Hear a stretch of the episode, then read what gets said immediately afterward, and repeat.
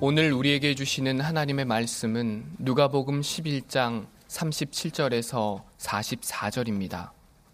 예수께서 말씀하실 때에 한 바리새인이 자기와 함께 점심 잡수시기를 청함으로 들어가 앉으셨더니 잡수시기 전에 손 씻지 아니하심을 그 바리새인이 보고 이상히 여기는지라 주께서 이르시되 너희 바리새인은 지금 잔과 대접의 겉은 깨끗이 하나 너희 속에는 탐욕과 악독이 가득하도다.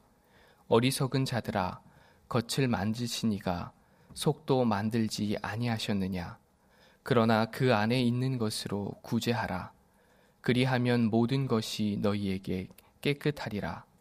화 있을진저 너희 바리새인이여 너희가 박하와 운향과 모든 채소의 11조는 들이되 공의와 하나님께 대한 사랑은 버리는도다.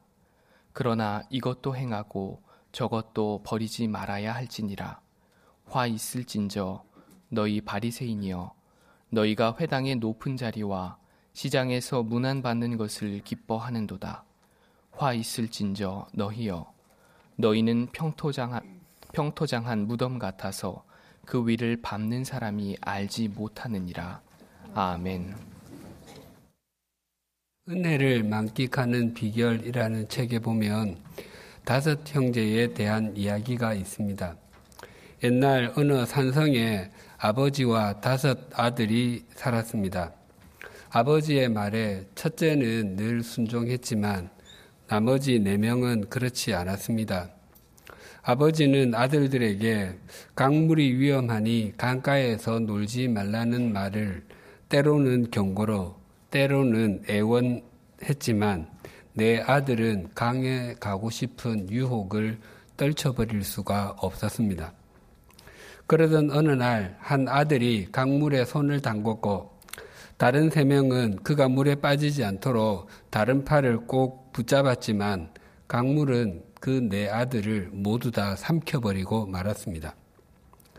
그들은 거센 물살에 밀려 떠내려갔고 빠져나오려는 노력도 구조 요청도 아무 소용이 없었습니다. 결국 그들은 낯선 곳 강 하류까지 밀려가고 말았습니다. 그곳은 고향과는 너무도 멀리 떨어져 있었고 야만인들이 살고 있는 두렵고도 척박한 땅이었습니다. 내 아들은 자신들이 어디에 와 있는지는 몰랐지만 한 가지 분명한 것은 자신들이 그런 곳에 오게 되리라고는 꿈에도 생각하지 않았다는 것이었습니다. 시간이 흐른 뒤에 그들은 용기를 내어서 강을 거슬러 올라가 보려고 했지만 세찬 물결은 허락하지 않았습니다. 또 강의 가장자리로 올라가 보려고 하였지만 지형이 너무도 험했습니다. 그리고 산으로 올라가 돌아서 가는 방법도 생각해 보았지만 산은 너무도 높았고 길을, 길도 알지 못했습니다. 결국 그들은 불을 피우고 둘러앉아 우리는 아버지의 말씀에 순종해야 했어. 우리는 집에서 너무 멀리 왔어. 라는 말로 서로 위로했습니다. 그리고 살아남는 방법을 터득하기 시작했습니다. 나무 열매를 따서 먹기도 하고 풀을 뜯어 먹기도 했습니다. 또 짐승을 잡아 가죽으로 옷도 만들어 입었습니다. 그들은 낮에는 일을 했지만 고향으로 돌아갈 희망을 잃지 않으려고 밤에는 불가에 앉아서 아버지와 큰형에 대한 이야기를 나누었습니다. 그러던 어느 날 밤 둘째가 불가에 보이지 않았습니다. 그 다음 날 나머지 세 형제는 둘째가 야만인들과 함께 계곡에 있는 것을 발견했습니다. 그는 오두막을 지으며 말했습니다. 이제 나는 옛날 이야기만 하는 것에 질려서 지난 일은 기억해봐야 소용이 없어. 나는 여기에 정착하겠어. 하지만 여기는 우리 집이 아니야 라며 나머지 세 형제가 반대했습니다. 원래 우리 집이 아니긴 하지만 옛날 집을 잊으면 이곳이 새로운 집이 될 수 있어 라고 둘째가 답했습니다. 아버지는 어떻게 하고 라고 되물었을 때에 아버지라니 그분은 여기에 없어 난 새 친구들도 사귀고 있고 새로운 생활 방식도 배우고 있어 이제 아버지가 오셔도 나는 따라가지 않을 거야 라고 둘째는 단호하게 말했습니다. 하는 수 없이 새 형제는 그냥 돌아왔습니다. 그리고 아버지의 집으로 돌아갈 것을 꿈꾸며 이야기를 나누었습니다. 어느 날 셋째가 보이지 않았습니다. 그 다음날 아침 두 아들은 허리, 셋째가 산 허리에서 둘째의 오두막을 바라보고 있다는 사실을 알게 되었습니다. 둘째 형은 완전히 실패자야. 우리 집안의 치욕거리야. 아버지에 대한 기억을 지우겠다니 말이 돼? 라고 셋째가 말했습니다. 둘째 형이 잘못 생각하고 있기는 하지만 우리도 잘한 것은 아니잖아. 우리도 아버지의 말씀을 어겼어. 라고 넷째와 다섯째가 말하자 우리가 한두 가지 실수는 했지만 둘째 형에 비하면 우리는 성자나 마찬가지야. 나는 여기서 형들, 형의 행동을 감시하며 자세히 기록했다가 나중에 아버지께 전부 다 말씀드리겠어 라고 셋째가 말했습니다. 하는 수 없이 넷째와 다섯째만 돌아와 불가에 앉아서 서로 격려하며 집에 대한 이야기를 나누었습니다. 어느 날 아침 잠자리에서 일어난 다섯째는 혼자 남았다는 사실을 깨닫게 되었습니다. 넷째를 찾으러 갔더니 강에서 바위를 쌓고 있었습니다. 나는 아버지께 큰 죄를 범했어. 나는 길을 만들어 돌아가겠어. 내가 열심히 해서 집으로 돌아가면 나를 맞이해 주실 거야 라고 넷째가 말했습니다. 혼자 남은 다섯째는 무엇을 해야 할지를 잘 몰랐습니다. 그러던 어느 날 다섯째의 귀에 익숙한 첫째 형의 목소리가 들렸습니다. 아버지가 너희들을 집으로 데리고, 데리고 오라고 나를 보냈다. 다섯째는 큰형 우리를 데려, 데리러 와 주었구나라며 꼭 껴안았습니다. 첫째는 나머지 동생들도 찾으러 갔습니다. 둘째는 첫째를 보자마자 소리를 질렀습니다. 오지 마. 형은 나를 데리러 온 것이 아니라 나의 대저택을 빼앗으러 온 거야. 이것은 단지 오두막일 뿐이야. 아버지 집 기억 안 나? 잠시 야만인들이 왔습니다. 둘째는 첫째의 말보다 야만인들의 말을 더욱 더 신뢰하였고 결국 그들과 살게 되었습니다. 첫째는 셋째를 찾으러 갔습니다. 그는 여전히 둘째를 감시하고 있었습니다. 내가 둘째 형의 잘못을 다 적어 놓았어. 아버지께 보여주면 아버지도 굉장히 화를 내실 거야. 첫째가 말했습니다. 먼저 내 죄를 살펴볼 필요가 있어. 내 죄라니? 너는 아버지의 말씀에 순종하지 않았어. 나는 아무것도 아니야. 둘째 형은 죄짓기에 정신이 없어. 셋째 역시 아버지의 집으로 돌아가려고 하지 않았습니다. 첫째는 넷째에게로 갔습니다. 아버지께서 너희들을 데리고 오라고 나를 보냈다. 아니야, 나는 내 힘으로 아버지께 길을 만들어 갈 거야. 그것을 아버지께서 기뻐하실 거야. 아버지는 이미 너를 용서하셨어. 그리고 너는 그 길을 완성할 수가 없어. 내가 완성하지 못한다고 벌써 다섯 걸음이나 완성을 했는데? 하지만 너는 앞으로도 500만 걸음은 더 가야 해.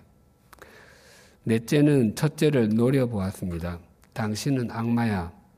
내가 아버지께 가려는 거룩한 사역을 막으려고 하는 것이 틀림없어라며 첫째에게 돌을 던졌습니다. 첫째는 불가에 있던 다섯째에게 말했습니다. 둘째는 이곳 생활에 푹 빠져 있고, 셋째는 둘째를 정죄하고 있고, 넷째는 자기 열심에 빠져 있어. 그리고 모두 아버지께로 돌아가는 길을 잃어버렸어. 너라도 아버지께 돌아갈 거지. 아버지가 나를 용서해 주실까? 용서하지 않으시면 나를 보냈겠니? 결국 다섯째만 첫째의 등에 업혀 집으로 돌아가는 여행길에 올랐습니다. 첫째와 다섯째는 누구를 의미하는지 금방 이해가 되실 것입니다. 예수 그리스도와 그리스도인들입니다. 둘째는 자기 욕망에 사로잡혀서 세속적 가치관에 푹 빠져서 사는 사람들을 의미하고 셋째는 율법주의에 빠져서 다른 사람을 정죄하는 것을 좋아하는 사람들을 의미하고 넷째는 하나님의 은혜보다 자기 열심을 삶의 근거로 살아가는 사람들을 의미합니다. 둘째, 셋째, 넷째의 공통점은 자기 자신이 인생의 주인인 사람들입니다. 하나님과 하나님의 말씀을 목적으로 삼지 아니하고 세속적 가치관과 자기 의로움, 자기 과실을 목적으로 삼기 때문에 하나님의 뜻과는 상관없이 사는 사람들입니다. 오늘 본문에 나오는 바리새인들은 셋째와 넷째를 합쳐놓은 정도의 사람에 해당한다고 할 수 있습니다. 즉, 그들은 율법주의자들과 자기 열심에 빠져 있는 사람들입니다. 그들은 율법을 지키는 것을 목숨처럼 여겼지만 율법을 지키지 않는 사람들을 무자비하게 정죄했습니다. 또한 하나님은 죄인들을 위하시는 분이 아니라 자신들과 같이 율법을 지키며 의롭게 사는 사람들을 위하시는 분이시라고 굳게 믿고 있었습니다. 그래서 그들은 하나님을 아주 잘 알고 있다고 생각을 했고 사람 다른 사람들도 그들이 그러하다고 여겼습니다. 그러나 그들은 하나님을 바르게 알지 못하고 있었습니다.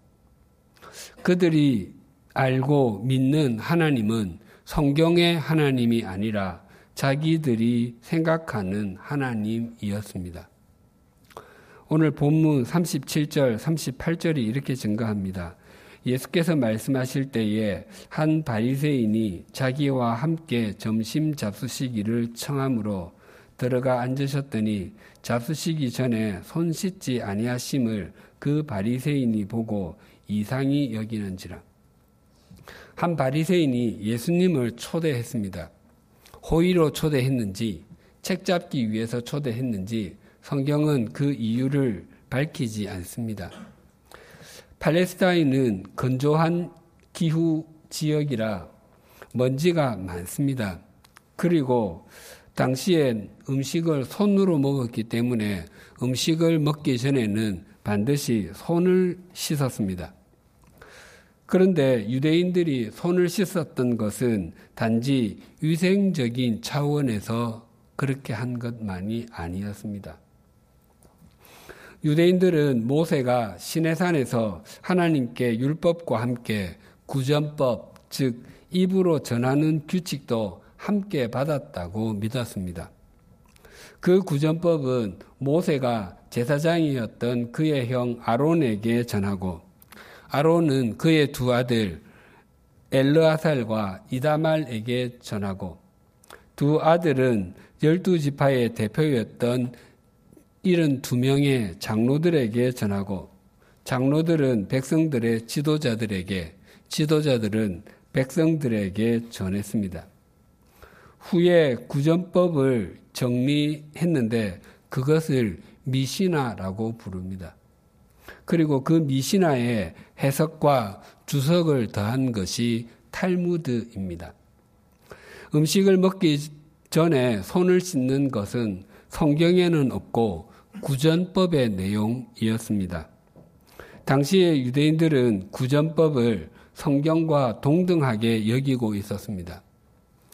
아키바라고 하는 랍비가 투옥이 되었을 때에 겨우 목숨을 유지할 수 있는 정도의 최소한의 물을 받았는데 그가 그 물을 먹지 아니하고 손을 씻었다고 전해질 정도였습니다. 예수님께서 한 바리새인의 집에 초대를 받아 그 집에 들어가셨을 때에 손을 씻지 않으셨습니다. 그 모습을 본 바리새인은 이상하게 여겼습니다. 이상하게 여기다는 의아해하다는 뜻이 아니라 깜짝 놀라다의 뜻입니다. 생각의 범위 속에 있지 않은 일, 일이 일어날 때에 표현하는 말입니다. 그런데 예수님께서는 의도적으로 손을 씻지 않으신 것처럼 보입니다. 39절에서 41절이 이렇게 증가합니다. 주께서 이르시되 너희 바리새인은 지금 잔과 대접의 겉, 겉은 깨끗이 하나. 너희 속에는 탐욕과 악독이 가득하도다. 어리석은 자들아 겉을 만드신 이가 속도 만들지 아니하셨느냐? 그러나 그 안에 있는 것으로 구제하라. 그리하면 모든 것이 너희에게 깨끗하리라. 예수님의 이 말씀은 바리새인들이 형식은 중요하게 생각하는데 내용은 중요하게 생각하지 않고 있는 것을 꾸짖고 있는 것입니다. 그들의 외적인 모습은 누구보다도 열심히 가꾸었습니다. 그런데 정작 더 중요한 내면은 가꾸지 않았습니다. 형식과 내용은 둘 다 중요합니다. 형식이 없는 내용은 혼란을 가져올 수 있습니다. 만약 예배를 드리면서 목사도 없이 예배를 섬기는 사람도 없이 일정한 예배 순서도 정하지 않고 그저 자유롭게 그리고 말씀을 전하는 것도 전하기 원하는 사람들이 깨달은 것을 자유롭게 나누자라고 하면 한 번, 두 번은 좋을지 몰라도 얼마 지나지 않아서 그 예배는 뒤죽박죽이 될 것입니다. 반면에 내용이 없는 형식은 공허함과 외식을 가져옵니다. 예배를 드리는데 목사도 있고 예배 순서를 맡은 사람도 있고 정해진 순서도 있지만 마음을 다하고 뜻을 다하여 자신을 드리지 않는다면 예배는 이내 형식적인 종교 행사로 바뀌어 갈 것입니다. 그래서 형식과 내용이 모두 중요합니다. 그러나 만약 형식과 내용 중에 더 중요한 것을 택하라고 하면 내용을 택해야 합니다. 그것은 아, 주 예쁜 그릇에 담긴 맛도 영양분도 없는 음식을 먹을 것인지 아니면 그릇은 예쁘지 않아도 맛과 영양분이 있는 음식을 먹을 것인지를 선택 하라고 하는 것과 비슷합니다. 그때에 두말할 필요도 없이 후자를 선택해야 합니다. 물론 그릇도 예쁘고 음식도 좋으면 금상첨화입니다. 또 한 번, 두 번쯤은 음식 맛이 없어도 멋을 낸다고 그릇이 예쁜 것을 선택할 수 있을지도 모릅니다. 그러나 그것이 지속되면 이내 영양실조에 걸리거나 병에 들게 됩니다. 예배로 말씀을, 말씀을 드린다면 찬양, 기도, 설교, 봉헌, 음향시설, 주보 등등은 전부 다 형식입니다. 그렇다면 예배의 내용은 무엇입니까? 그것은 하나님을 뵙는 것입니다. 그리고 보잘 것 없고 형편없는 자신의 내면의 실상을 발견하고 좌절과 절망을 하다가도 하나님의 인격적인 터치를 경험하고 새로운 소망을 갖는 것이 내용입니다. 만약 수년 동안 한 번도 빠지지 않고 주일에 예배를 드렸음에도 하나님을 뵙지 못하고 자신의 내면을 씻는 일이 한 번도 없었다면 예수님께서 바리새인들에게 하시는 말씀을 우리가 들을지 모릅니다. 오늘 본문에서 예수님께서는 바리새인들의 잘못에 대해서 세 가지를 지적하셨습니다. 그 첫 번째 지적입니다. 42절이 이렇게 증가합니다. 화 있을 진저 너희 바리새인이여 너희가 박하와 운향과 모든 채소의 11조는 들이되 공의와 하나님께 대한 사랑은 버리는도다. 그러나 이것도 행하고 저것도 버리지 말아야 할지니라. 바리새인들의 형식주의를 지적하십니다. 화 있을 진저의 의미는 이 벼락 맞을 놈들아나 이 불안당 같은 놈들아가 아닙니다. 이것의 가장 기본적인 의미는 아 정말 안타깝구나. 그렇지 않았으면 참 좋았겠는데 그렇게 하면 결국에는 돌이킬 수 없는 낭패를 당하게 될 텐데 라는 탄식입니다. 바리새인들은 제사장이나 선지자는 아니었지만 율법을 지키고 사는 일에 헌신한 사람들이었습니다. 바리세파에 가입하기 위해서는 신청을 하고서 약 1년 정도의 심사 기간이 있었는데 심사의 가장 중요한 잣대는 11조였습니다. 그래서 그들은 그들의 주 소득원에 대해서 11조를 드렸던 것은 말할 필요도 없고 아주 사소한 수입에도 철저했습니다. 예를 들면 가족들이 먹기 위해서 마당 한쪽 구석에 심은 박하와 운향까지 11조를 드렸습니다. 운향은 덤불 형식으로 자라는 식물인데 쓴맛이 나서 약재나 향신료로 쓰였습니다. 박하와 운향의 11조를 드렸다는 것을 지금 우리들에게 적용을 하면 가족들이 먹으려고 마당이나 베란다에 베란다에서 키운 상추와 방울토마토에까지 11조를 냈다는 의미입니다. 그런데 바리새인들은 11조는 열심히 드리면서도 왜 11조를 드리게 되었는지 그 이유를 망각했습니다. 11조는 창세기 14장에 처음 등장합니다. 율법이 주어지기, 주, 주어지기 약 500년 전입니다. 아브라함이 자신의 집에서 키운 군인 318명을 데리고 롯을 구하러 갔습니다. 남쪽에 있었던 다섯 나라의 동맹군과 싸워서 기적적으로 롯을 구하고 잡혀간 사람들과 재산들을 모두 되찾았습니다. 돌아오면서 하나님의 제사장이라고 일컫는 멜기세덱을 만나서 자신의 11조를 드렸습니다. 그러니까 11조는 형식이었고 이 전쟁에서의 승리가 하나님께로부터 왔습니다. 또 내가 가진 모든 것이 하나님, 하나님의 것입니다라는 고백이 내용이었습니다. 우리가 하나님께 드리는 헌금도 동일한 이치입니다. 어떤 형태의 헌금을 드리든지 그것은 형식입니다. 그 내용은 내 삶의 근거는 하나님입니다. 이 세상을 살아가는데 돈이 중요하지만 내가 물질의 힘을 의지하지 아니하고 하나님의 힘을 의지하, 의지하고 살겠습니다라는 고백이 내용입니다. 우리는 이 형식과 내용을 함께 잊지 않으셔야 합니다. 또 우리 교회에서는 헌금을 드릴 때 무명으로 합니다. 그리고 헌금자의 명단을 주보에 싣지도 않습니다. 그 이유는 헌금을 드리는 것은 헌금을 드리는 사람과 하나님과의 일대일의 관계 속에서 이루어지는 일이기 때문입니다. 그런데 헌금 봉투에 이름을 써야 한다며 헌금하는 자신의 이름을 드러내고 싶은 욕망 못지않게 나는 내 이름을 드러내지 않기 위해 이름 없이 드렸다는 자기 의로움을 과시하는 욕망에 빠질 위험도 적지 않습니다.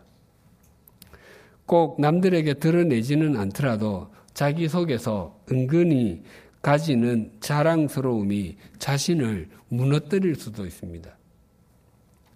더 나아가 만약 자신의 의로움을 근거로 그렇게 하지 못하는 사람을 정죄하고 비난한다면 오히려 더 큰 죄를 짓는 것입니다.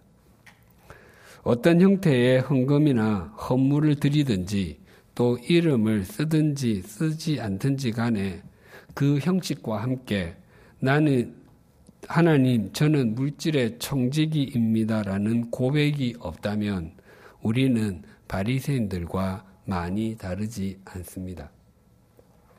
바리새인들을 향한 두 번 째 예수님의 지적입니다. 43절입니다. 화 있을진저 너희 바리새인이여 너희가 회당의 높은 자리와 시장에서 문안 받는 것을 기뻐하는도다. 바리새인들의 섬김을 받기만 하려는 마음, 즉 그들의 교만을 지적하십니다. 당시 회당 안에 앞쪽 중앙에 강단이 있었습니다. 그 강단은 회중석보다 약 1.5m나 높은 곳에 있었습니다. 그 옆에 특별히 준비된 그 자리가 있었는데 일명 모세의 자리라고 불렸습니다. 회당에서는 그기가 가장 상속으로 여겨졌습니다. 일반적으로는 그 자리에 연세가 높은 율법 학자들이나 장로들이 주로 앉았고 때로는 부자나 권세가 있는 사람들에게 권해지기도 했습니다. 제 생각에 그 거기는 편한 자세로 앉아 있을 수도 없고 또 졸지도 못해서 거의 벌을 서는 자리 같은데 바리새인들은 거기에 먼저 앉으려고 서로 눈치를 보았던 것입니다. 또 시장에서 자기가 먼저 인사하기보다 자기가 인사를 받는 것이 자기를 더 우월하게 만드는 것이라고 생각했습니다. 섬김을 받는 사람보다 섬기는 사람의 신앙이 더 깊습니다. 마치 윗가지가 잘 자랄 수 있도록 밑가지가 튼튼하게 받쳐주는 것과도 같습니다. 밑가지가 튼튼하면 튼튼할수록 윗가지는 더 높게 그리고 더 넓게 자라갈 수 있습니다. 예수님의 세 번째 지적입니다. 44절이 이렇게 증가합니다. 화 있을 진저 너희여 너희는 평토장한 무덤 같아서 그 위를 밟는 사람이 알지 못하느니라. 바리새인들의 내적인 부패를 지적하십니다. 당시에 죽은 사람들을 공동묘지에 매장하는 것이 일반적이었지만 개별적으로 동굴이나 바위에 그리고 바닥을 파서 매장하는 것도 드문 일이 아니었습니다. 그래서 개별 무덤들이 여러 곳에 산재해 있었습니다. 세월이 지나, 지나자 그곳이 무덤인지 아닌지 구별하기가 쉽지가 않았습니다. 그것을 평토장한 무덤이라고 불렀습니다. 문자적인 의미로는 땅바닥에 있는 무덤이라는 의미가 아니라 묘지 표지가 없는 무덤입니다. 6월절과 같은 절기에 예루살렘으로 수많은 사람들이 몰려들 때에 표시가 보이지 않는 무덤을 밟거나 손을 닿게 되면 일주일 동안 부정하였기 때문에 성전에 들어갈 수가 없었습니다. 그래서 1년에 한 번 6월절이 있기 한 달 전에 횟가루에다가 물을 부어서 묽은 반죽을 만들어서 무덤들에게 그것을 회치를 함으로 거기가 무덤이라는 것을 분명하게 했습니다. 그런데 어떤 무덤은 회가 다 없어지도록 관리에서 제외가 되어 있었습니다. 그래서 거기가 무덤인지 아닌지 분간할 수가 없는 것들도 있었습니다. 사람을 매장하고도 해치를 하지 않는다면 겉은 멀쩡하게 보일지라도 그 속은 썩은 시체로 인해서 악취가 진동할 것입니다. 바리새인들은 삶이 겉은 경건과 하나님을 섬김으로 가득한 것 같아도 그 속은 죽음의 냄새가 가득하였던 것입니다. 바리새인들의 신앙의 문제는 겉이 겉사람이 아니라 속사람이었습니다. 겉사람만을 가꾸는 사람은 하나님을 진정으로 사랑할 수 없습니다. 왜냐하면 우리는 하나님을 겉사람으로 만나지 않고 속사람으로 만나기 때문입니다. 속사람이 새로워지지 않으면 결코 하나님과 인격적인 교제를 할 수 없습니다. 사도 바울이 사울이었을 때 그는 바리새인 중에 바리새인이었습니다. 그가 다메섹으로 향하고 있을 때 부활하신 예수님께서 그를 만나 주셨고 그는 눈이 멀게 되었습니다. 누군가에 이끌려 다메섹으로 갔습니다. 그리고 하나님께서 보내신 아나니아의 안수로 눈에서 비늘 같은 것이 떨어지고서야 그는 다시 보게 되었습니다. 그가 다시 보게 되었을 때 그의 겉모습, 즉 그의 겉사람은 아무것도 달라진 것이 없었습니다. 그러나 그의 속사람은 이전과는 완전히 다른 사람이 되었습니다. 속사람이 완전히 달라지고 나니 눈으로 보는 것이 이전과 동일하지 않았습니다. 이전과는 완전히 다른 세상이었고 사람들을 바라보는 시선도 완전히 새로워졌습니다. 우리의 믿음은 바리새인들처럼 자신의 한계 속에 하나님의 말씀을 가두고 자신의 의로움을 드러내기 위해서 하나님의 말씀을 왜곡하는 것이 아닙니다. 영원한 영원하신 하나님과 영원한 하나님의 말씀은 유한한 우리 인간 속에 가두어지지 않습니다. 유한한 우리가 영원한 하나님과 영원한 하나님의 말씀에 담가져야 합니다. 우리가 하나님과 하나님의 말씀 안에 있으므로 바리새인들처럼 외식하는 신앙생활에 종지부를 찍읍시다. 또 자신의 의로움을 드러내려고 하다가 하나님께 대한 사랑을 버리는 어처구니 없는 행동을 하는 어리석음도 버리십시다. 그리고 다른 사람들을 더 이상 정죄하지 않고 품으며 밑가지로 살아가십시다. 그것이 주님 안에서 함께 지어져 가는 것입니다. 그때 우리는 비록 세상에서 작고 연약하게 보일지라도 의미 없는 세상을 의미 있는 곳으로 만들며 부패하지 않도록 막는 세상의 소금이 될 것입니다. 또한 어둠 속에서 헤매며 인생의 바른 방향을 몰라 하는 사람들에게 세상의 빛이 되고 주님의 빛을 비추는 등대가 될 것입니다. 기도드리시겠습니다. 하나님 아버지 바리새인들의 모습에서 우리의 겉 사람과 속 사람을 관찰하게 해 주셔서 감사합니다. 겉은 깨끗한 척 하나 속에 탐욕과 악독이 가득했던 바리새인들의 모습이 우리의 자화상과 같고 우리를 비추어 주는 거울과도 같습니다. 또한 우리도 다른 사람들에게 대접을 받고 싶어 하고 밑가지로 섬기는 것보다 윗가지로 있는 것이 더 우월한 것이라고 생각하곤 합니다. 그리고 우리 속에서 생명의 향기가 흘러나올 때보다 욕망과 이기심의 악취가 진동할 때가 많음을 고백합니다.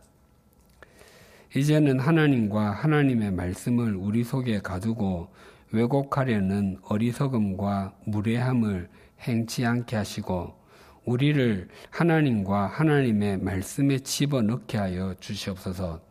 형식적인 것을 지키느라 하나님을 중심으로 사랑하는 것을 버리거나 외면하는 어리석은 행동을 행하지 않게 하여 주시옵소서.